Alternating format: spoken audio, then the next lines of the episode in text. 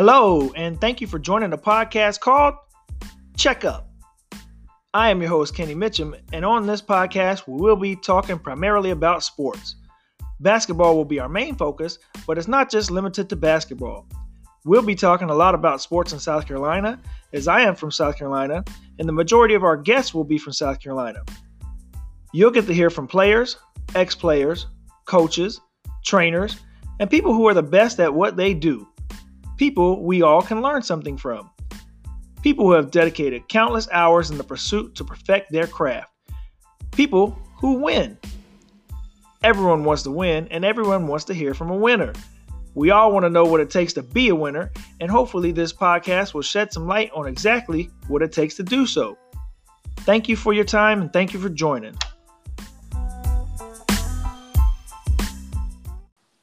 Welcome back, Checkup Podcast. I'm your host, Coach Kenny Mitchum. We have a very, very special guest today. Um, our our guest coaches and has coached for the past 15 years. Um, he's coached for Coach K at Duke University. He's coached for Jim Boeheim at Syracuse University. If you don't believe us, we got the pictures to prove it, baby. Um, he's one of my longest friendships that I have. Um, he's the current head coach of Ashley Ridge High School in Summerville, South Carolina. He's straight from the Chuck, right off the Savage Road. My boy, Coach Curtis Capers. What's happening, Coach? Hey, Coach. How's everything going, man? Man, everything is everything is good, man. It was a great day today, and um, it was just awesome, man. Great weather and everything. Uh, where you at? Oh, I'm at home, man. I'm, I'm at home. I can't I can't be out in all of this, man. I'm at home, just relaxing, just take just trying to take it take it easy, man, and enjoy where's this home, weekend. Where's home for you? Oh, home in Summerville. Summerville, South home, Carolina. Home, home in Summerville, South Carolina, not too far from the school. Yeah. So if they ever need me up there, if I ever have to get up there and, and you know, real quick for anything, right. it's not too far. Not too far at all. Coach, you're so you're you're a high school coach now, and um, you also teach at the school.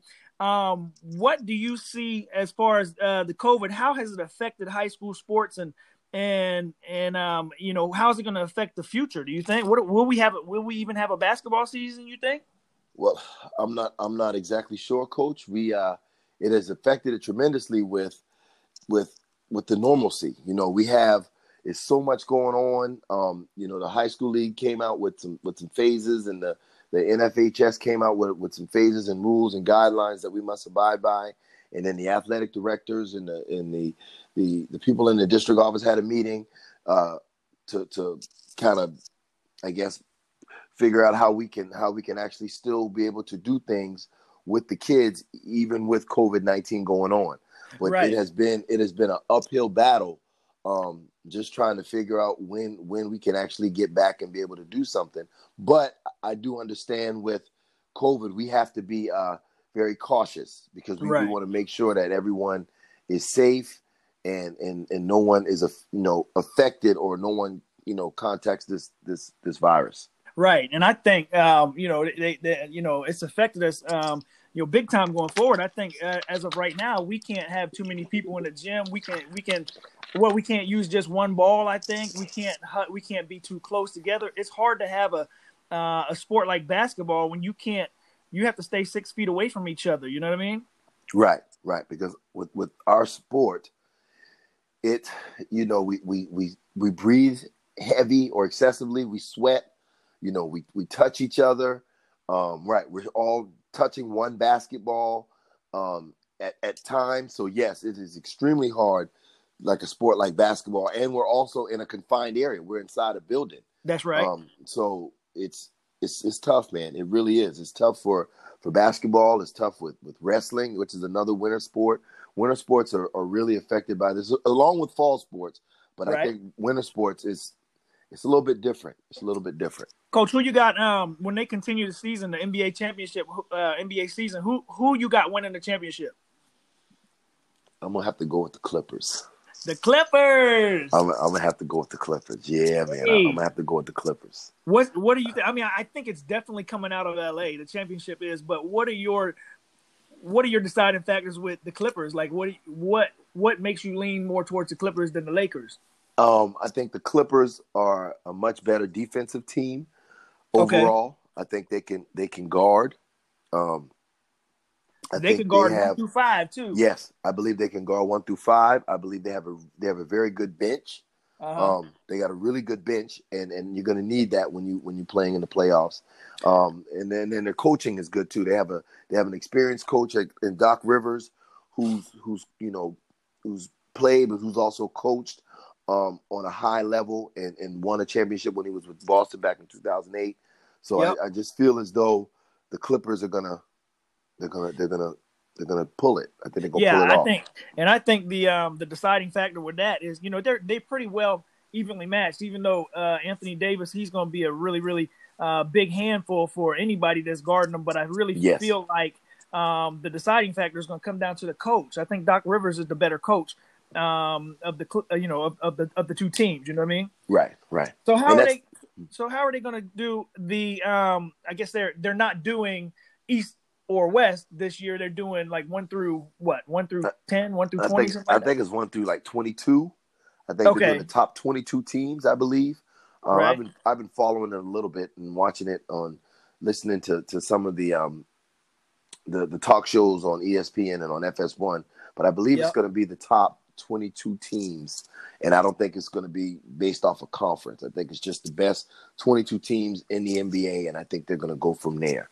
Um, gotcha. And it's going to be, you know, it's going to be kind of interesting because you have they're going to start, I think, maybe near the end of July, maybe, and it's mm-hmm. going to go, I think, maybe into like October.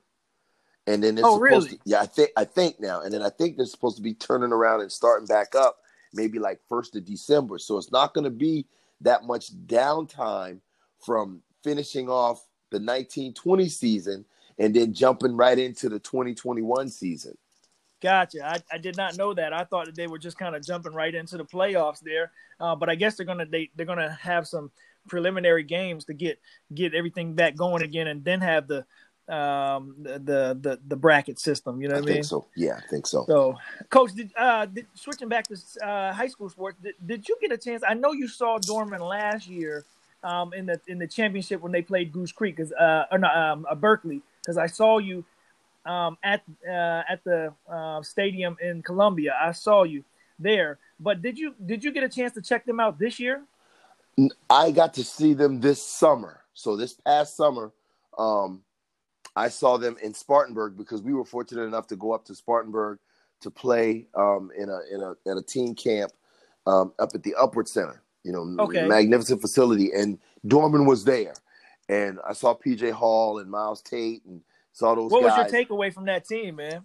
No one can beat them. That they're going to repeat again. That they were yes. just they they're they're just phenomenal. They had I think maybe like six or seven Division One players on the team, maybe eight um, yes. So they were they were just they were they were up there. They were able to compete on a national level, but unfortunately, I don't you know they weren't able to because COVID nineteen. Because I believe they were supposed to play in the national tournament this year in I think maybe April. I think yep. is what it was. It was either in April or May of this year that, that, that they were going to host the national tournament. And Dorman was cleared by the South Carolina High School League to play in that tournament, but like I said, they I don't think they were able to play since uh, COVID nineteen just kind of you know took everybody right. everyone by surprise and changed up eh, changed up things for everybody. Yeah, because I think uh, uh, Coach Sexton um, and myself, we went up to uh, Columbia this year to watch them play, and we saw um, the other team come out. We were like, "Oh, okay, this you know this is gonna be a pretty good game." And then we saw Dorman come out, and we were like, "We look." We, I remember we both looked at each other. We're like, this ain't even going to be a game, man.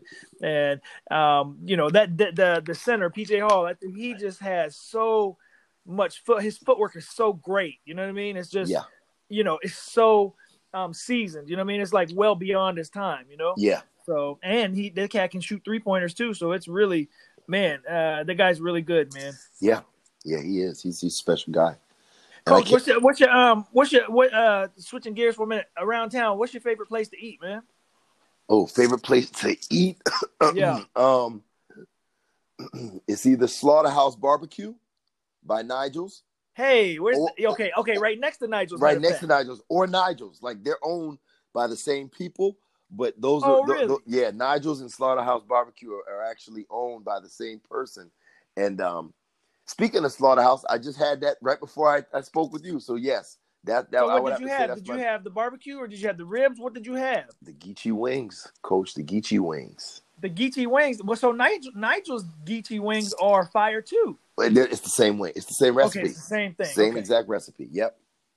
Gotcha. I did not know they were owned by the same people. And um, Coach Sexton is a huge, huge barbecue fan, and so we're gonna have to go there. Um, Yes. we we went to um, uh, what do you call it? Uh, Rodney Scott's barbecue downtown um, this past week, and it was fire, man. We had the ribs; they were slamming, man. Really? You said Rodney Scott's? Now, okay, Rodney Yes. Scott's. Okay, I think I know. Rodney Scott's is off of uh, King Street, and um, just as soon as you get out the car to go inside, uh, you, the, the smell it just overwhelms you, and it's so good, man. It was really good. it. You have to try it out. I'm Now I will tell you, them boys are taxing though. They they they're a little pricey, but they They they really good. Okay, You I'm know? gonna have to try that out. Rodney Scott's downtown Yes. King Street. Yeah, I know. I wonder if it's the same Rodney Scott that I may know if he's from West Ashley. But yeah, Yeah, well, to try it out. he he um he first they first had a store out in Hemingway, and then they moved their way on to Charleston. So Okay, um you know I don't know if it may be the same guy that you know or not, but Yeah. um but definitely worth the try. If you, you if you got a little you got you, you got to have a little change on you when you go, but okay. you know it's good. So.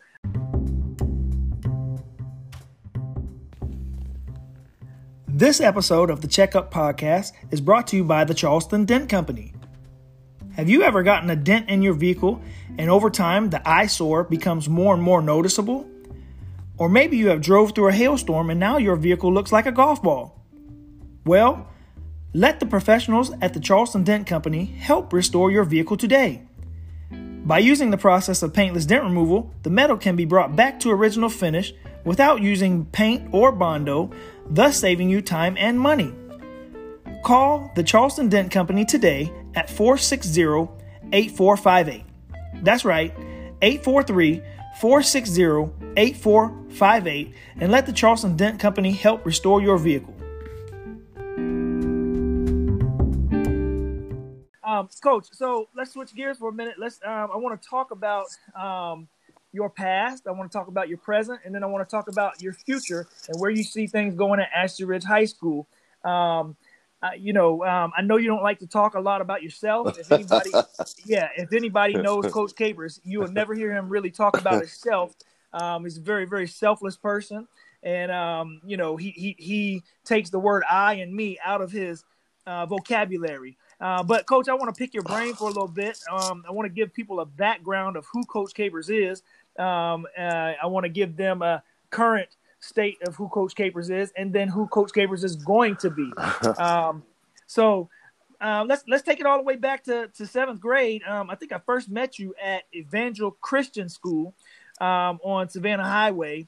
Um, and for those of you that don't know where Evangel Christian is or what Evangel Christian School uh, is, what it is, um, it's right on the outskirts of West Ashley. Um, it's a private Christian school. Um, we they make us wear uniforms. Uh, we have chapel and tie on Wednesdays. They don't allow facial hair. Um, you know, the, the, the, the church is right attached to the school. Uh, First Assembly of God is the name of the church. They have kids from all different walks of life. Uh, kids from Summerville, Charleston, Hollywood, Johns Island, James Island, you name it. They had kids coming from everywhere in the Low Country that was coming to that school, and um, it was just a good, um, just a great school. You know, um, what was your take from from Evangel Christian? Um, Evangel, basically, you you covered it all. It was it was Christian based. It was it was a lot of a lot of good people. Um, you met people from different backgrounds from all over the Low Country. Um, I really enjoyed it, and I, I took a I took a lot away from Evangel. Um, not just Christian based, but work ethic, um, study skills, um, people skills. Uh, Mm-hmm. a lot a lot of Yep. faith a lot of faith and belief which that was already instilled in me before i even attended evangel because that's something that my mom and father um, instilled in my brother and i so that was already there so going to you know being fortunate or blessed to be able to attend that school from sixth through ninth grade um, it really really helped it really helped Right. and um, it was a great experience, right. man. It was a great experience. It was a great experience going. It was a great experience meeting you um, in that that Yep. summer uh, of, of or that year, you know, of 1994. uh, in Miss Brown's class in Low Country History, and um, Yep. It was it was Yep. it was amazing, man. It was it was good. Yep, and I transferred there. Uh, I was in Summerville schools all the way up until sixth grade, and after I graduated my sixth grade year, I went to Evangel Christian. We moved out to Hollywood, South Carolina, and we my mama sent me to um, uh, Evangel Christian, and um, and it was the first time that I actually been around just people who love basketball. Um, of course, you know, whenever I was in uh, Summerville, you know, we had the street ballers, or whatever, but as far as like people who just actually live, eat, sleep basketball, that's the first time I actually was around, you know, ballers. Would Would you agree, Coach? Well, yes, yes. Um, and I think that's because well, one is located in West Ashley, and in West Ashley, we you know we grew up playing a lot of basketball, and it's still like that where guys play basketball. They play a lot of basketball. It's heavy, and then the guys that that were there when we were there, they came from places like James Island, where James Island they play basketball. Certain they play basketball. Yep. Guys from Johns Island they play basketball. Guys from you know Ravenel from West Ashley they played a lot of basketball. So yes, I think it was a lot more basketball guys there, and it really it really really helped. It really helped with those right. guys being there, and and, right. and with that we had. Um, you know, we had incentives to be able to play basketball because of the kind of curriculum that we had to we had to work on and the way that the teachers were and the way that the system and everything was set up where what one of the rewards or, or perks or privileges I should say to us doing our work doing what we were supposed to you know making the kind of grades that we needed to make we were allowed and fortunate enough to actually go and play basketball beyond and it was it was great Yes. it was a great experience Yes. And they call that uh, the green dot break for anybody Yeah. that don't know what that is. Um, you know, it, it, the green dot break was so important to us as uh, seventh graders, eighth graders, even not, even the high schoolers. It was so important to us because it gave us an extra 15, 20, what was it, 30 minutes maybe to to go It- downstairs and play basketball. it, it was like a it was it was like another it was like another class it was almost like a like a basketball class we, Right. we took it like as a basketball class because it gave us it was actually like 45 minutes coach it was like they Oh, gave it was? yeah it was Okay. about 30 to 45 minutes based on the day um because they were flexible because it was a private school so they would they could they could fluctuate the actual times of when we would go and or how long we could go. So it would go you know 45 minutes sometimes an hour. And you know what we did you know we're down there playing with with, with dicky pants and and a, and a, a white polo shirt. We're playing basketball. We're taking our our, our shirts out our pants and and balling. And then we got the yellow stains underneath our polo because we've been sweating so hard. And, and yes, I gotta sir. go home and hear my mom's mouth about you know why your shirt looked like that and I'm like mom I was playing it they wouldn't let me take my shirt off so we we had to play like this so I gotta go Yes. home and spray shout in my in my underneath my armpits to wash to get the stains out because you know you only get like three or four shirts and a two pair of pants three pair of pants and Yep. you know then that's and we gotta Hey, wear it every day, so- Monday through Friday Yes, sir. And coach, it used to kill me. So I think that what what kept us uh, doing our uh, work and why we're so diligent in doing our work is because we wanted to make that green dot break so we can go downstairs and play basketball for an extra 45 minutes before the other people even got downstairs. And um, you know, like you mentioned, we were playing in Dickies. I think I could play probably better in Dickies than I could probably in shorts at that point. You know what I mean? yes well And um, coach, so we had a teacher that was uh that that, that used to play with us, Mr. Openberger. Shout out to Mr. Openberger. He, man, this cat would go hard. He would go harder than the students sometimes, right? Yeah, he would. And now that I think back, Mr. Openberger had a little bit of a game. He wasn't, you know, he wasn't all that Yes. fast when he was older, but he had a he had a nice little mid range shot. He can he can make it from the elbow or you know, right there from the left wing about fifteen to sixteen feet. He had a nice little shot. It wasn't bad. Yes, sir. I didn't want Yes, him. I didn't want him to be on my team. I always wanted to play him. So like, yeah, I, he, I didn't want him to be on my team because I, I Oh, wanted to be. I wanted to play against him so I could so I could you know That's right. a little bit. Right. And so, coach, when, whenever the basketball season started, we had a um a coach, a very very good coach. I feel like uh, Coach Wright. I think uh, did he pass Yeah, away? I yeah, think. Coach Wright. Uh, Okay. R.I.P. Coach Wright. He passed. He passed Yeah. away. Um, Yeah. I, I so, but we had Coach Wright. How how how? What was your take on Coach Wright? um, Coach Wright was a very good coach. He was he was a very good coach. Um, I learned a lot from him. he also was an official. I think he was a he was a referee. Um, either either Oh, right really? before that time or a little bit after that time. I think it was a little bit before that time. He was an official. So I think he knew the game. He knew the game uh, as far as like how to play it, play it the right way, and he could teach us, especially since with him being a, an official, with him being a referee, he knew what the referees would look for and wouldn't look and That's would right. not look for, and that kind of helped. Uh, I think that kind of helped him as a coach, and it sure helped me on how to how to view the game. Um, back when I Yes. was kind of in the seventh grade, but I, I just didn't I didn't see it like that at the Right. time. But now when I think back to when he was our coach back in, in, in sixth grade, seventh grade, that that's that's that's what he was doing. Yeah. So so what you said uh, just now that makes sense to me now. So I didn't realize that he was a previous official uh, before he started coaching because he really really understood the game and how to um, you know how to get fouls and how not to get fouls. I remember specifically um, he, he you know he taught us uh, instead of reaching for the ball whenever you go for a steal, swipe up. Right. You know, and um, you know, and so it would it would prevent uh, the officials from you know, or at least it would make it look like you weren't you know fouling the guy. You know what I mean? Yes, So yes, I agree. Coach, how how do you, how did we do that season? I don't really remember how we did that seventh grade year. Do, do you remember? I think we were on JV that at that point, right? Yes, I believe we were on, we were on JV that year. Um, I really don't remember how well we did, um, Yeah. But I do believe the varsity team was was somewhat decent. But I, I just don't remember how Listen, we did on JV. That varsity team was solid, man. That vers- that varsity team, uh, Lorenzo, um, you know Jeff Olson, we, they had some really really good guys on that team, man. And um, I remember just just looking up to those guys whenever I was in seventh grade. I was like, man, that, that, those guys are, are, are real. They really got it, you know. Yeah, yeah, we looked up to Um, those guys: Lorenzo Gilliard, uh, Rudy Wright, Jeff Olson. hmm Um, I think Yep. Akil might have been on that team. Akil Snipe. Yeah, they they they were solid.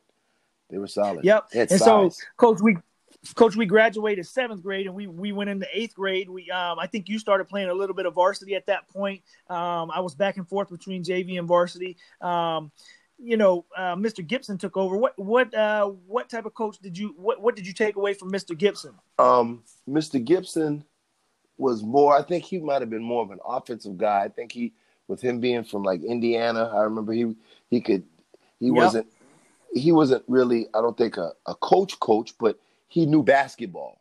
Um, because like they say, I think Right. everybody in Indiana plays basketball or or knows a little bit about basketball. So I know he could. I could remember he could he could shoot it. He could shoot it very well. He used to walk around and have like a big key ring on the side or the side of his pocket with like all these keys because you know he was the he was the principal and the headmaster of the school. So Yep. so he would he would walk around with those keys and he would never take those keys off and they would pick up the basketball and he could shoot it and he could shoot it really well. Um, Coach, how about the how about the hook shot from half court that Mr. Gibson yeah, shoot? yeah, I forgot about that. yeah, Th- that's that's what you do Yeah. now. You are Mr. Gibson no, now, coach. yeah, Yeah, not- except I don't have all those keys. Yeah, I might be Mr. Hey yo, he I- I hey yo, he keys. used to make that joint too, bro. yeah, he used to make it. He used to make it. It was like a trick Man. shot. It was like a trick shot. He could shoot from half court and make it. Like if he shot it three times, he gonna make it at least one, one to two times easy. Yeah. Yes. Yeah. Yes. And so, coach, um, when we played um, our eighth grade year, um, I played behind you most of the time. I really didn't get that much burn. Um, and the and the number two guy, um, the, the the shooting, uh, or actually the the number two guy, Keith, he was, um, he was on. He was really really quick, but he cherry picked a lot. He didn't really play a lot of defense, but he did score a lot of points. And so I really didn't get that much of a burn because I played behind both of you guys. Um, you know, it's a little bit of a blur, but.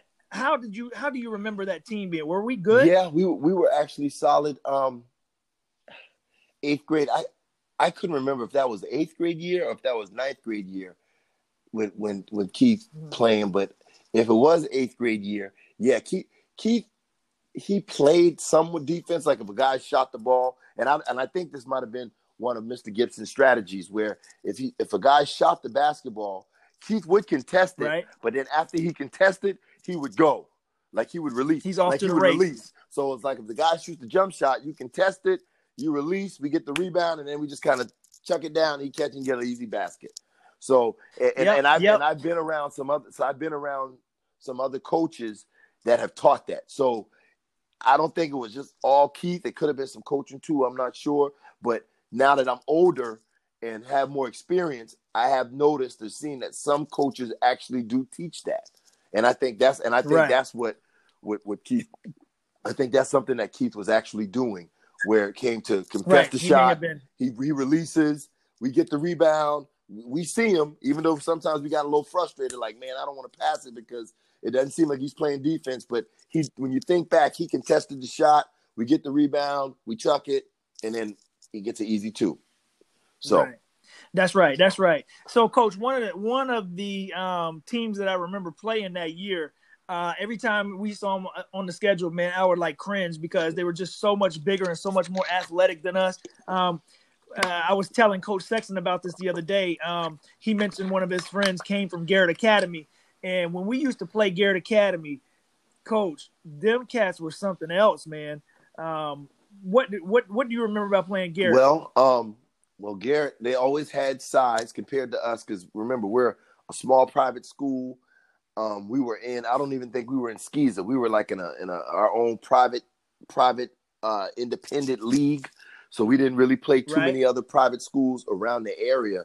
I think we had to play. Mhm. Um, we had to play maybe like a, a rec league all star team, or, or once we went to once we went to the state qualifying convention that we went to in in White um, White Oak up near Columbia. We would play in our convention Yep. there. But um, what I remember about Garrett is Garrett always had size.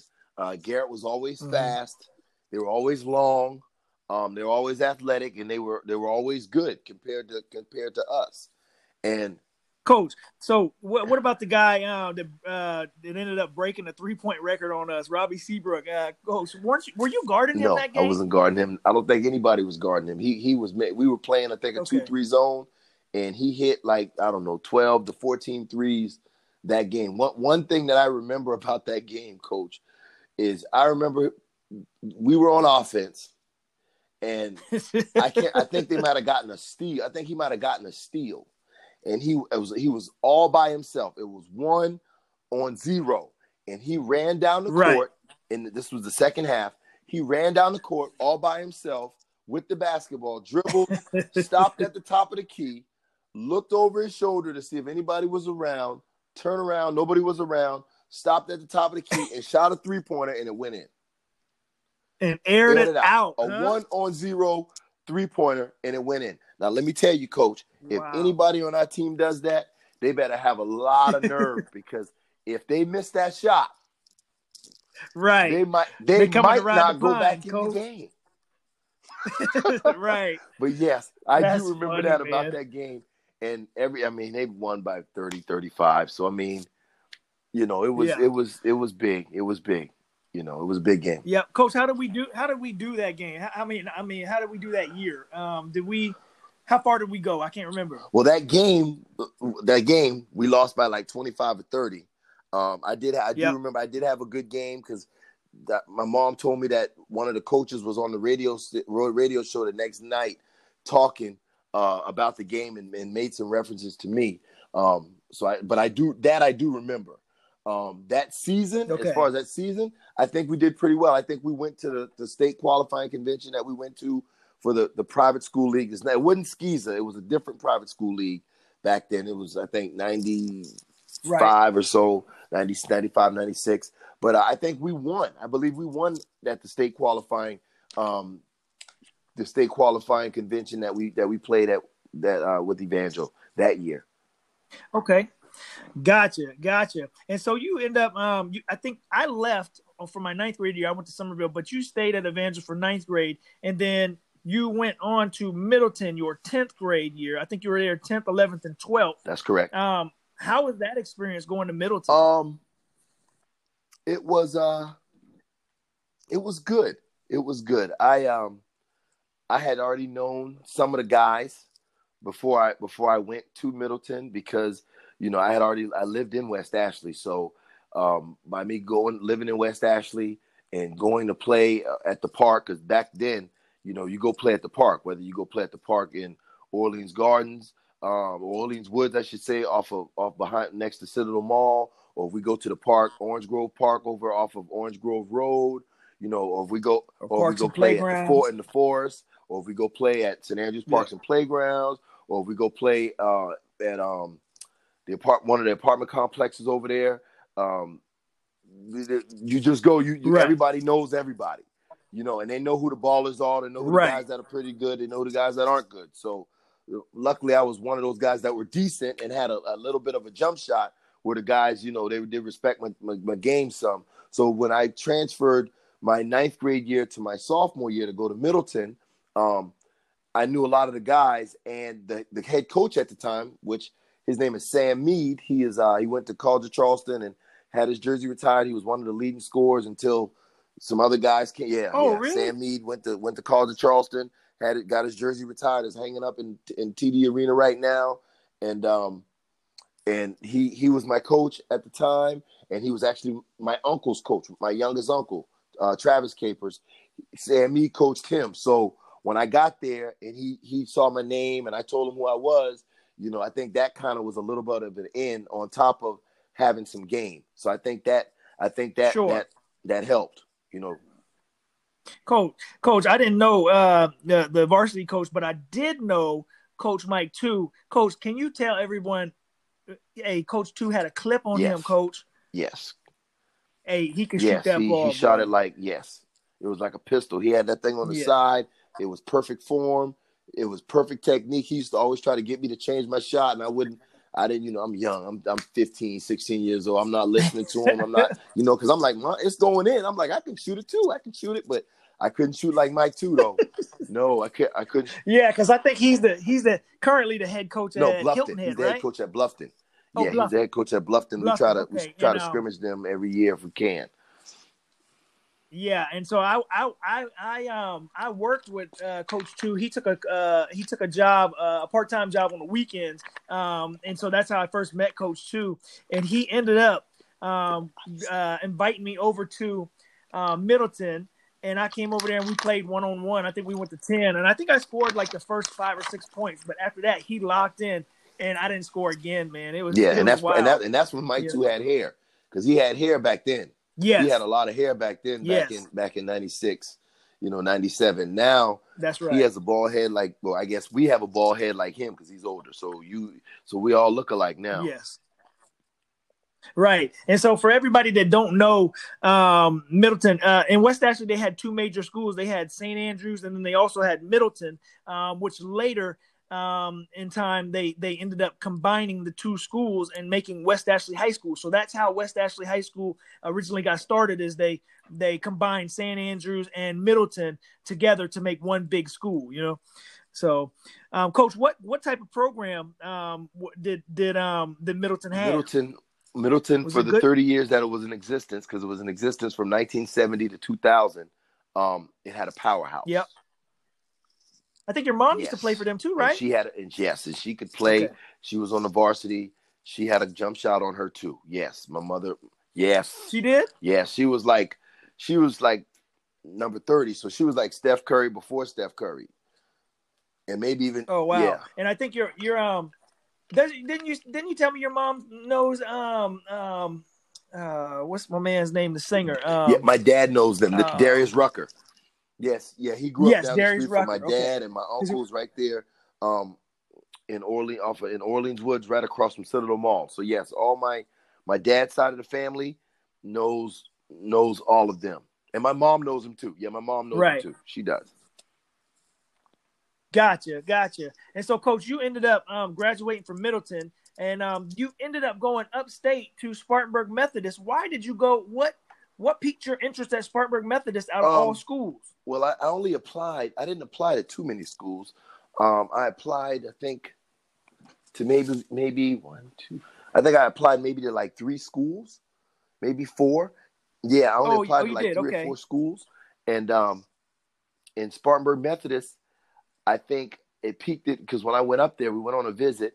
Um, I liked the size of the school. I liked the size of the classrooms. It wasn't too big. Um, it wasn't too far. It's only it's right. only about three hours, so it wasn't too far from home. But it was far enough from home where you, I just couldn't just up and get in the car and then just say I'm going home for for the night. You know what I'm yes. saying? Like I had to. It kind of forced me to have to grow up some, where I could get have some more independence uh, for myself.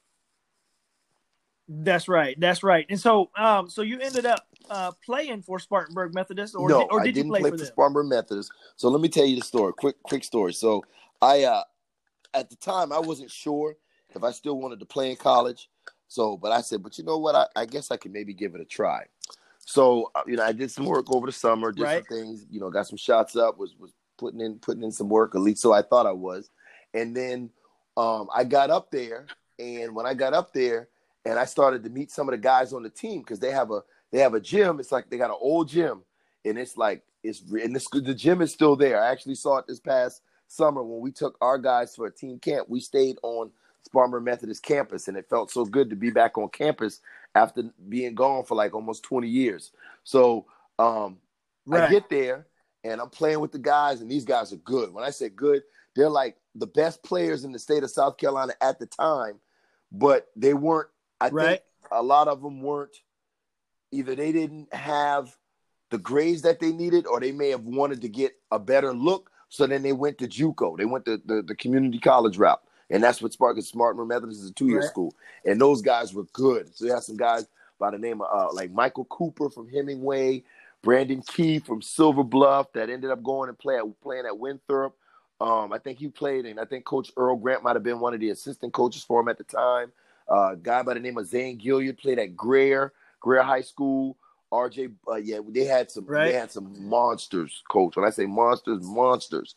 So And then um, my boy, uh, shout out my boy uh, Slauson. Uh, yeah, yeah. Slauson Brandon was over there. Brandon actually went up there. Um, Brandon, you played at Fort and had a really good career. And Brandon was there. Brandon was up at uh at at Sparmer Methodist, I think for a year, I believe. I think he was there just for one year. But um, but yeah, uh, going Gotcha. there and those guys are playing. Those guys are playing.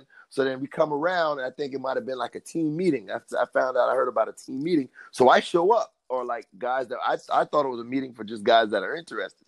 So I show up, and when I show up to Right. the meeting, uh, you know, the guys are just they didn't say anything to me. I'm just there, just showing up, got my stuff on, and then the head coach at the time, his name is Brian Garmuth.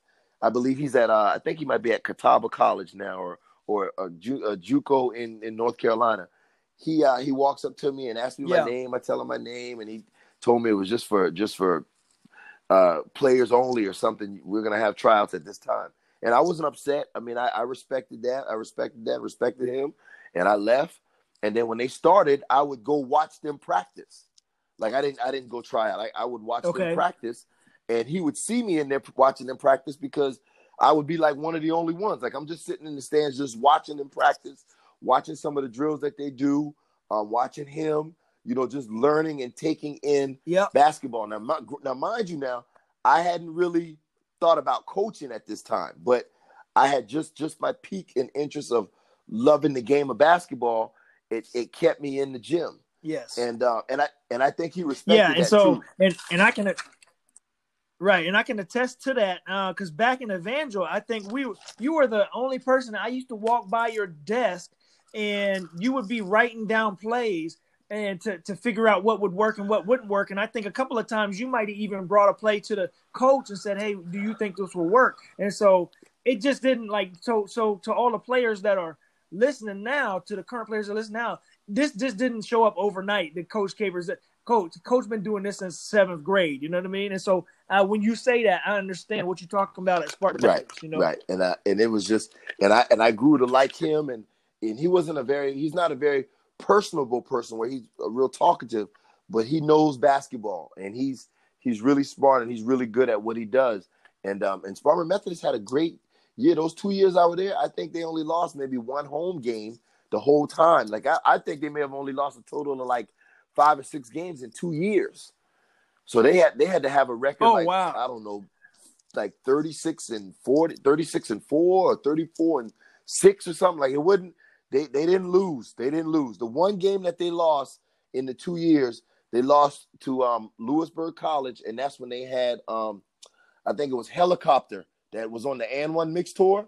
I don't know if you remember helicopter but He- Oh, really? helicopter played for Louisburg college and he came in and he gave he gave us like 37 because the our our our, our fans our, Wow. our our student section kept talking noise and he just kept giving us buckets. Every time they say something, he give us a bucket and maybe I didn't say nothing. I just shut up and listen to him because I'm like, yo, Like he got game. Like y'all, like you don't need to talk to him because that's just gonna like make him go off any every Right. more. You know, he drive baseline and he dunk on like three of our guys and it'd be an and one and he just look at the crowd and then then go up there and hit the free throw. Yeah, it was Mm. sick. It was sick, coach. It was sick. But yeah, that was the only Wow. game we lost at home. Coach, so did you have did you have your your injury uh, with your Achilles? Did you have your injury while you were at Spartanburg Methodist, or was that later on down Coach, the that's road? That's like that's like eight, ten years down the road, man.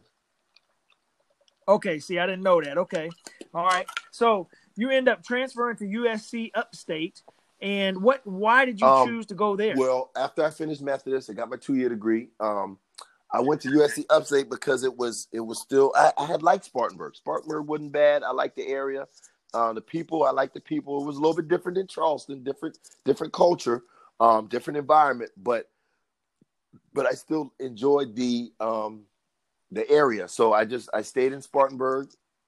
I was working up there.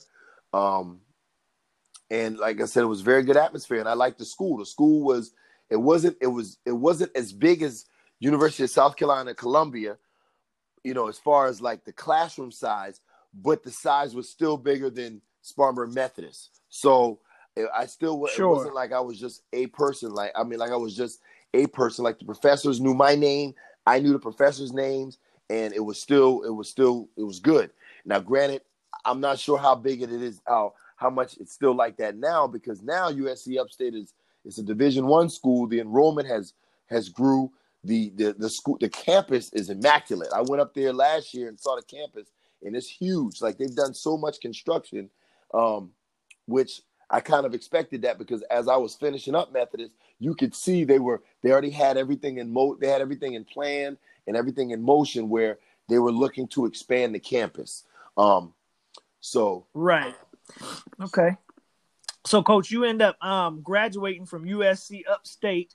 Um, you end up coaching a little bit of travel ball, um, AAU in particular, and and um, you end up getting a a, a coaching uh, position over at Oakbrook Prep. You ended up uh, helping those guys out. What um what was that Um, like? well that experience it was I'm, I'm gonna back up a little bit it was the experience from so when i started coaching travel ball um i had just i had just finished college I, I was just finishing up college and i remember going into the gym going into a rec league gym just to kind of get a feel just to see what was going on and a guy was in there coaching and and i didn't know the guy and but I liked him. I like I kind of liked his style, and he was coaching some younger guys. I think the kids might have been like in seventh or eighth grade at the time. And uh, so after he finished, I walked up to him and I kind of I introduced myself and told him that I like what he's doing, and and and we just kind of started talking and we hit it off from there. The guy's name is uh, Damian Days. He's he's uh, he lives in Sumter. He actually graduated. Let me back up. He actually graduated and went to Hartsville High School, which has a really good uh, basketball program and um and he went to when I found out he ended up going to Spartanburg Methodist a few years before I was there, and um he played basketball at Spartanburg Methodist. He was roommates with Coach Earl Grant. Played with Coach Earl Grant at Spartanburg Methodist for a little bit. Yeah, yeah, and then oh wow! and our, our relationship kind of grew and we started coaching travel ball together and we're still friends you know to this day and then fast forward and after i while i was coaching travel ball um, i did that for a couple years and then went on ahead and and and received and got a job at oakbrook prep um, coaching uh, jv for at first and then go ahead and, and coaching varsity that experience was like to me like what almost every first or second year head coach experiences when it comes to basketball. I was young. I was 25, 26. You know, I thought I knew everything. I thought, you know, I was a basketball god. And it was just, it wasn't, it, Uh-huh. it was, it was great for me because it, it kind of humbled me. It, it humbled me a lot. And I learned a lot. I learned that I wasn't quite as smart as I thought I was. Right. And so, coach, did was uh, at Oakbrook Prep? Is that when you you coached with Zion Williamson's head coach uh, at the time when he came through? Uh, a fellow named Lee. No, is that when you when coached I, that's not him? when I coached with Lee. Lee was at Coach Sartor was at Spartanburg Day School. That was uh, that's the school where he coached Zion. Um, he was there, and I, but we never played each other. We never played Spartanburg Day School at the time. But I did know of Coach Sartor because I used to coach travel okay. basketball um, under his organization, and that's how I met him. I met him prior to me being at Oak Brook, if that if that makes sense. Gotcha. Okay. Gotcha. And so, coach, you had an opportunity to coach the upstate kids and then also the lower state players. Um, what do you see as a is there is there a big difference between upstate basketball and lower um, state basketball? No, I wouldn't. I wouldn't say that there's a difference between upstate basketball and lower state basketball. Um, the kids are the kids are the same. The kids, the only thing really that's different is the dialect, the way they talk. But but uh, but other than that, sure, kids are the kids. Um, it's still the state of South Carolina. Um, it all program. It, it just it's just based on the school and the program and how how well the head coach that's over that program is and how much he builds his program. Yeah, but there's really, to me, there's really no difference sure. between um, coaching upstate kids and coaching lower state kids.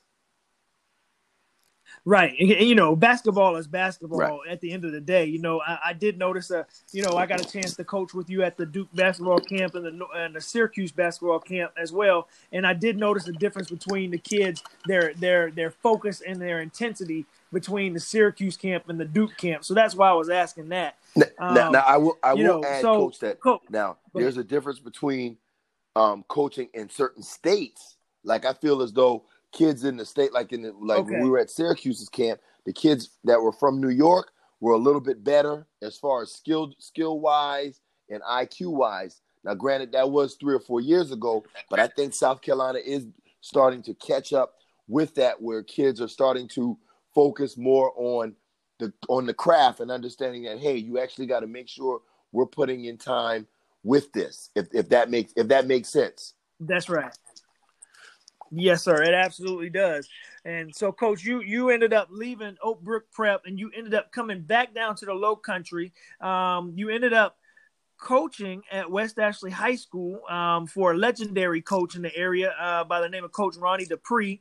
Um, he has, um, you know, several people come behind him that are extremely good. More particularly, Stan at James Island, you at Ashley Ridge. Um, how did you end up start starting the coach at West um, Ashley High School? So let me back. Well, mm, that's a I wouldn't say a tough one. I'm trying to think on how I want to word it.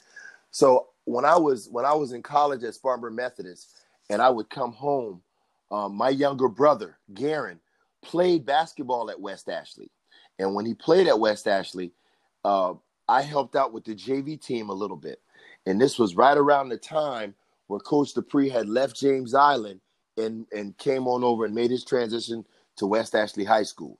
So, um, because when I played at Middleton, Coach Dupree was at James Island, and I remember him coaching because then we him and I okay. have had this conversation. I remember him coaching, and he remembers me playing, and he always gives me um, props and always you know congratulates me on, on on and always said he liked how I played, and that was one of the reasons why he he uh, he he asked me to to help him coach. Um, when I moved back to, to, to, West Ashley, um, I moved back. Coach Dupree called me. Like he found out I was back, and he called me and offered me um, the head JV job at West Ashley. And I and I turned and I yes, and I turned it down. Okay. I told him no because at the school where I was working at at that particular time was a private school. They were supposed to be having a team, and I was going to coach that team. Well, some things happened that kind of fell through, I called Coach Dupree back. Coach Dupree said, "Well, he said, we'll see." He said, um, "I already have a coach now. I already added a guy. His name is Nate Romberger." He said, "But I would still love to have you, and you're you're you're welcome to come come on out." I said, "Well, okay, Coach."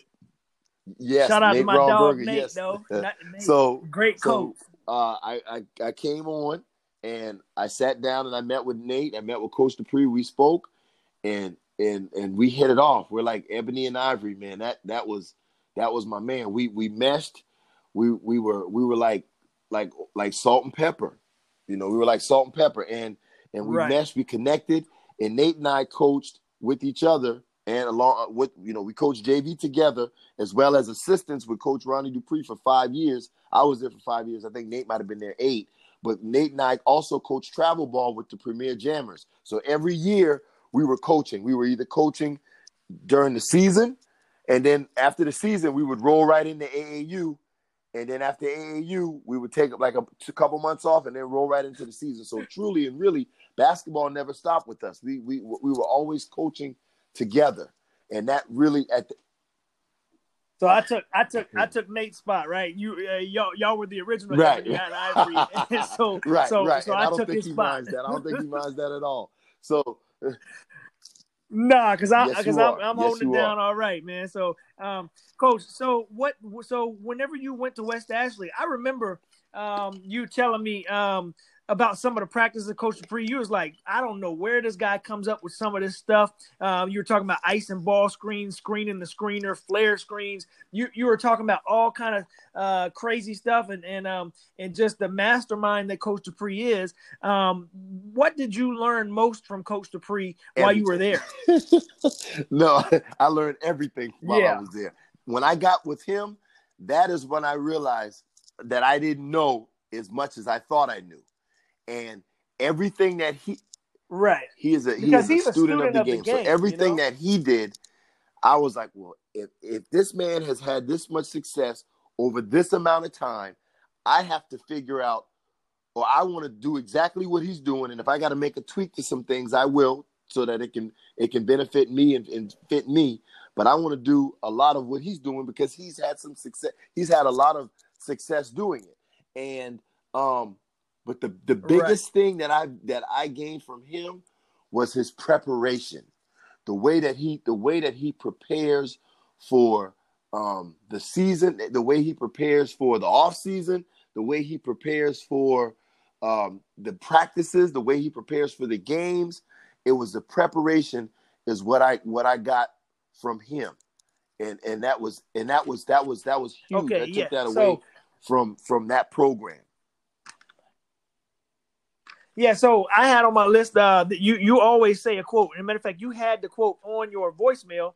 Um uh And that's my favorite prepare quote. is preparing to fail. I had a I, yes, and so I asked I was gonna ask you where did you get that from, but you just answered it uh yes, coming from yes, Coach I Dupree, I, from believe, Coach right? Dupree, and I think I may have heard um, a, a numerous amount of people say. I think Ben Franklin said it.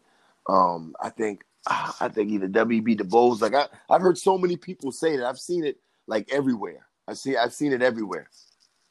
Right. Well, not that, not that, um, not that, not that Coach Dupree would say it, but uh, I think he Yeah. he lived it more than he said it. You know what I mean? So I think that maybe where you got that from. Um, so you end up leaving uh, West Ashley High School. You come on over to Ashley Ridge. Um, actually, we we coached the Jammers in between there, but I won't get into that. Um, we we we we came came you came over to Ashley Ridge High School. Um, you coach underneath another legendary uh, Low Country head, head coach uh, and, and Coach um, Brad Dobbles. Um, coach Dobbles coached at Goose Creek High School. He was an assistant coach at CSU. Uh, Yes. Really a genius on offense. He'll confuse the fool out of you uh, with some of the stuff that he comes up with um, and, and have you scratching your head. But what was it like coming over to Ashley Ridge uh, from West Ashley? What was it like uh, Coach under, Dobbles uh, Coach Dobbles? is a is a great offensive minded coach. Um, I think it's it, it stems from his play because he played at Baptist College back in the, back in the eighties because because Coach Dobbles can play. Yes, Coach Dobbles can he- play. he can shoot the rock, play. I think Coach Dobbles still can play, and Coach Dobbles he has a jump shot on him. And when I say jump shot between him, Sam Mead, and Mike too, those those those guys can shoot that thing. They can shoot lights out. And um, but Yeah, with, he got with Coach clip on him. Dobbles, here I learned a lot of you know, with Coach Dobbles, because Coach Dobbles, you know, he was at Goose Creek, and then he went to Charleston Southern, and then he went to he was at Ashley Ridge. Um, so with, with Coach Dobbles, he had a lot of uh, college experience as well. So he brought not just the offensive aspect to the game that I that I watched because he's like he's an offensive guru, and yeah, sometimes it would confuse you, but it worked. That that was the thing about it. It it would work, and it, you do right. It worked to perfection, and it would be right. it would be so easy. I'm like, man, if they could just get this, then we we got it. So you got the offensive aspect of it that he was good, and then he brought college, a lot of college um, knowledge to the game, a lot of college knowledge to the game. where you- Knowledge, yeah. You watch the film, you dissect the film, um, you could here's how you prepare for you in your off season with your shooting and your, your player development things like that is what i learned from him and and it helps and I, I, I, we've carried it on and we use it in our program or continue to use it in our program at ashley ridge because when coach Daubos was at ashley ridge he did a really great he did a great job turning the program around and i was fortunate enough to to, to get the job and just kind of carry on what he started and then just continue to build on it year after year after year after year. Right, and I think whenever you first uh, came on to uh, became the head coach over at Ashley Ridge, uh, one of your uh, statements that you said to me was, "I want to change the culture of Ashley Ridge basketball," and I think yes. Uh, coach Daubos set that in motion um, whenever he came up and whenever he came aboard and you took over. Um, he he really set that in motion. Um, what did you did you did you become yes. the JV head yeah, coach your my, second year? second year, I became or third year. The head JV coach. Um, and and and we did a we did a pretty good okay. job. It was guys stuff that the guys were getting used to. We had a we had a really good group of guys. Um, they had they had really good coaches, you know, prior to them, and we, you know, they they they kind of stepped down and took some different roles, and and we went on ahead and we got in there. We had, like I said, we had a really good set of guys that we coached. Those guys that we were coaching, they they were actually seniors this year, so those guys are lead. You know, those guys are, are gone now. Um, but uh, we started, right. you know, head JV coach, and then Coach Daubos went on ahead and took um, an assistant job on the college level at Francis Marion. And um, Francis Marion, yeah. and then last year or 18, 19, I was the, the head varsity coach. Um, the 18, 19 year, and, and and then this year just finished my second year.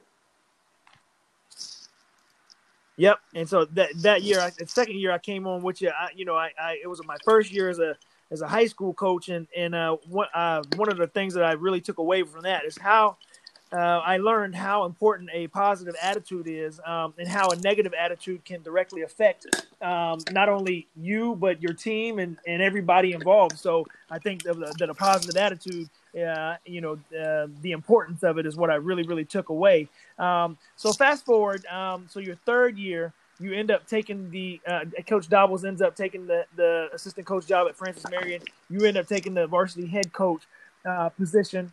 Um, you win that. You win that um, that sweepstakes there. And so, um, what did you take? Uh, what did you? Um, how how was your first year um, as a, as a, it was as a good. varsity head coach? I think it was good. We um the we had a lot of we had a lot of talent that year, a lot of really good individual guys. Um, the biggest thing that I was that I wanted us to do was try to mesh the uh, mesh the guys, mesh the individualism, the, the individual skills that we had, and put it all together because we had a lot of a lot of good players, we had a lot of egos, um, but we had a lot of talent. But it's it's hard. You gotta it's really right. hard when you gotta you gotta put it all together and get those guys to buy into it's not just about the individual aspect, it's the team aspect. And once we get it where the team flourishes, then everybody's gonna flourish. You know, and I think those guys were they were that's right. They were at first they were, you know, we're gonna be it was just individual, individual, individual. I gotta get mine, I gotta get mine, I gotta get mine. Versus if we get ours at the end, we all we'll all prosper at the right. end. Yes, and I think I I don't know if you remember me um, speaking to those guys and giving them uh, the quote um, that said uh, a rising mm-hmm. tide brings all ships up, and so if the program uh, succeeds, then everybody else succeeds as well, and everybody else starts drawing attention uh, because the program su- succeeded, and so um, a rising tide brings all ships up is what I you know what I stress to them continually, you know.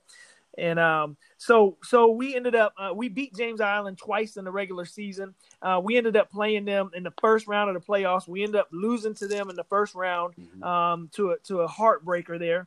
Um, the fourth year, uh, which is uh, the, your second year as a head coach, we ended up having a having a team that listened a little bit better. They weren't as talented, but they they listened better. Uh, and sometimes you can go further with a team that listens uh, better than a, than a, than a talented team does. You know what I mean? So, um, how how mm, what was your second year? the second year? Um, same thing. Uh, I, I, knew that we had a chance to be really good um, because we had guys that like like I like you just said. I knew we weren't as talented as the pre as that first year, but I knew that we were um, that we listened. I know that those guys would listen and that they would play harder. Um, because that was that was just it was ingrained in them, and right. that was just that group of guys. Um, and that's not to take away from that that first group because that first group played hard too. They did, but I think that second group they were part of that first group, and they they they knew that playing hard would get there, but they also knew that we need to listen a little bit. We need to listen a little bit more, and they actually did that. And with that being said, they did just as yes. well. I think the record, our records were the exact same um, the first two years at 17 and 8. The only difference is this year um, we tied for the region championship. So we split the region championship with Fort Dorchester. Fort Dorchester just received the first seed of the play of the number one seed in the playoffs because they won the head to head. Like we both finished six and two this year in the region. Right. But since they beat us two times, they got the number one seed and we got okay. the number two. But but overall, we both did split the region. So this year was our first year um, at Ashley Ridge yes. winning uh, the region championship, and that has never happened before. So that's been some that's been sure. something very good, and that's that's great for the program, and the guys were excited about it. Right, and I think it's you know uh, it's all a process. It's all you know. It's like, kind of like building a wall. You put one brick on top of the other, and you know th- that's an accomplishment that they've never done before. And we look forward to building um, on the third year, uh, your fifth year, your third year's head coach. Um, so be this coming year. Hopefully, we will have a season um, this next coming year. Hopefully, that the COVID doesn't uh, hinder that as well. Uh, but what are you? Uh, what can we look um, forward to? I think this, this next, next year, year we can look forward to guys. These guys are going to play even harder than the last group. Um, we got a lot of young guys. I think we got we got a lot of young guys coming up. But I think with this younger group, with them being younger, I think they're going to listen more because usually young, the younger guys going to listen more. They're going to play harder, um, and they're hungry because they have something to prove. Because now it's it's no longer the the Jalen Williams or the or the Ahmad Browns or the or the Rashad Browns or the Hampton. Those guys are gone. So now it's it's their time, and they have to make a statement right. to to show that hey, we do belong, and we we there wasn't it's not just all them. Like we're we're good too. Like we have something to represent and play for. So i think with right. us being young um i think those guys are hungry. I think they're going to play hard um and i think they're going to listen. The talent may not be as much as it was like it, yes. as, as, it was you know in the in the last couple years but those guys really will they're going to work hard they're going to grind um and they're going to i think they're going to have fun doing it Yes, and coach, I, I truly, truly believe. Um, I've always said um, that successful teams aren't lucky. They they grind. Uh, they do the little things. Um, they they believe. They develop a belief in themselves and their teammates um, successful players they manage themselves um, no one has to stand over their shoulder and tell them what to do um, they earn their respect um, the success, successful players produce results and not excuses and i think this coming team that we have uh, coming up this next year i think they really really fit that yes, description you I know, agree. they really I, want to work I, hard I completely you know? agree with that coach i couldn't disagree so, I couldn't disagree at all. I, I agree so much. I agree from the very first thing you just said to the last thing. I think success yeah. is something that, that you have to work for, you have to grind, and you have to earn it. And, and guess and at the end of the day, you'll appreciate it more because That's you right. know how much you had to work for that. Yes. And so so when you mention success, what is what does success look like to you? What what is success whenever somebody mentions uh you know success, if you're successful or not? What does that what does that mean to you? You are giving a hundred and twenty percent in every single thing that you do. That's whether you're playing basketball, whether you're working on a paper, whether you are cleaning a car, whether you are exercising, whether you're at work, at everything that you do, you're giving 120% and you're leaving it all out at, at, whatever it is that you do. You're leaving it all out. You're not leaving, you're not going to have any regrets. You, you basically won't have any energy because you've exhausted all of your resources and everything that you have in that.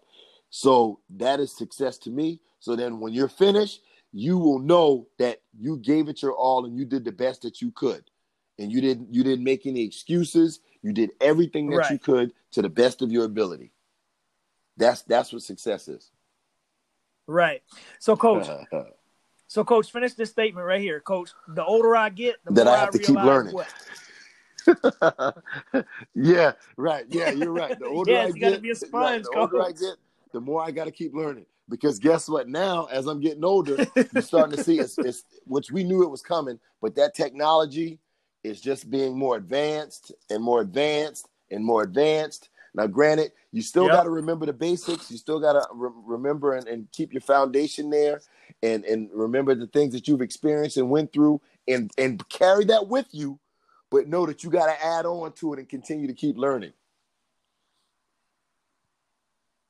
Yes, uh, coach. I wanted to ask you. Um, I have, you know, I've been by your side for for uh, a very long time now, and so I, I've seen, you know, th- through the ups and the downs and the emotions of the game. I've seen maybe some referees make some really really bad calls or something just crazy happen in a game.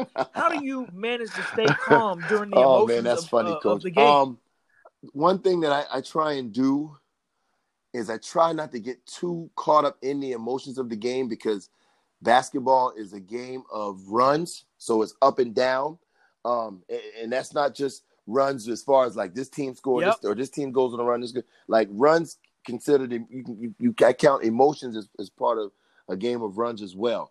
So I always try to be opposite of the players. So if the just for, for the time though, you know, unless it's like at the end of the Right. game, you know, and then we won and we cheering, then yeah, you know, but that's that's only to a certain degree. But it's I always try to be opposite of the players. So if the players are down, I got to be up because I got to make sure that they know that we still got to continue to play through the all because it's not over. Um, and then when Right, and they Right, look, they, and they right. need somebody to look forward to for guidance, and you you know you you always end up being that, and you know you're you stay even keeled throughout the whole time, and so that's what I like. That's what I've learned about you is you you stay you stay level the whole time, whether you know whether somebody makes a three point Right. shot or whether somebody loses the Right, ball. You right. you And then normally also you your emotions- for the most sometimes part. your you know? emotions can affect your judgment and how you think. So so you gotta if, if you're always thinking, you gotta Yes. stay even like you said, you gotta stay even keel and stay locked in to what's going on, to the game plan, to everything that's going on, the clock, the referee, the the ball, the players, the other the opposing team. You gotta be locked in, and the and the, the more focused you are and not caught up in your emotions, I think the more of an of an advantage that you have. So, like I said, just being opposite of the players helps. If the players are up, Yes. really up, because we went on an 8-0 run, a 10-0 run, and it's two minutes in the game and we up six, we still got I gotta be down because I'm like, hey, the game isn't over. We still gotta we still gotta finish it. You know, we gotta finish this first. That's you know? right. And then once we get into the locker room, you know, then it's a little bit different. Yes. I may show some more emotion and and talk to the guys and go from there. But that's only for a certain amount of time because guess what? That happened on Tuesday. Now we got to start getting ready for Friday. So enjoy the night, enjoy the win, get some rest, be ready in the morning. That's you right. know, for to go shoot or whatever it is that we're doing, or be ready the next day for practice to to get ready for Friday. Yep. Coach, what is what has basketball taught you that carries uh, over into other what has areas of your basketball taught me that I have ca- that I need to carry over to other parts of my life? Um, besides the preparation, um, Yes. that you can't allow. Um, it's like you know we tell we, we tell the kids if something happens, something bad happens, you got to move on to the next play. Okay, and and just like if something good happens, that's good, but you can't continue to like live off of that good thing or harp on that good thing. You got to life still goes on. Like you got to move on to the next place. So when I, when I'm dealing with life, when when bad things bad things have Right. happened or something bad happens, that okay, you don't want to harp on it too much. You, you think about it, you reflect on it, you learn from it. Now it's time to we gotta we gotta go ahead and push forward and let's let's move on to the next the the next thing. So I think that's the biggest thing. The next the next play. You know, we got a drill That's right. that I learned. I think I got it from Alan Stein. Um, I do with tennis balls. So we got a drill where we get in a circle and uh, we, we bring out tennis balls. It's kind of it's, it's called the next play drill, and we'll we'll put the guys in a circle, put like six guys in one circle, six guys in another circle. I guess this is a drill that we can still do, but now we got to be extremely spread out for social distancing.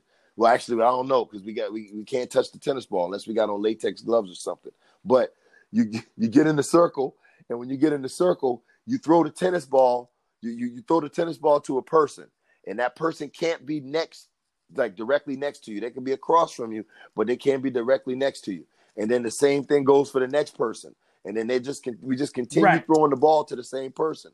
Well, eventually we add another ball, and then that person is throwing the ball. So now we got two balls going, and then three, then etc. Well, if the ball, if someone drops the tennis ball, everyone's natural instinct is to stop and someone they go and run and go get the ball and come back. Well, no, we call it next play because if you drop that ball, yep. it's okay. Keep focusing on the balls that are coming and then wait for the for another ball that's going to get added to come in. So it's there's just something small that we do uh as like yep. a team building drill just to kind of start programming their minds that you got to focus on the next play. Like you can't you can't harp on the on the on the bad just because it happened.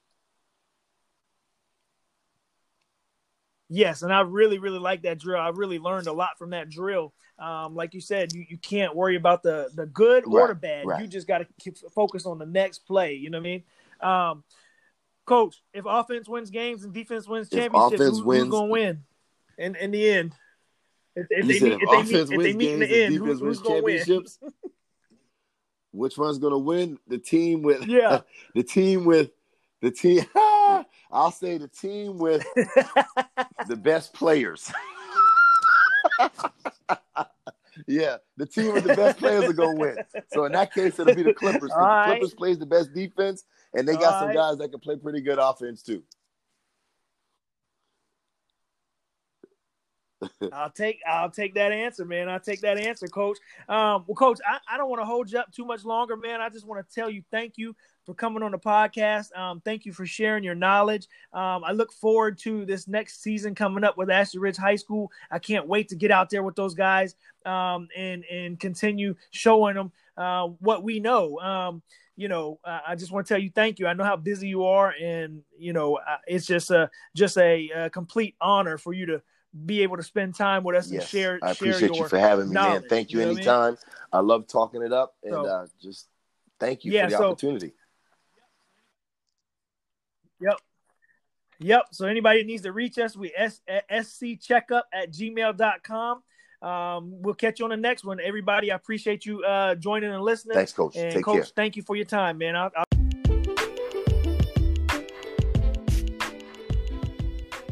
Thank you for joining the Checkup Podcast. Tune in every week for a new guest and a new adventure in South Carolina sports. And don't forget to hit the subscribe button. Find us on all streaming platforms like Spotify, Apple Podcasts, and more. You can reach us at sccheckup at gmail.com. Check up.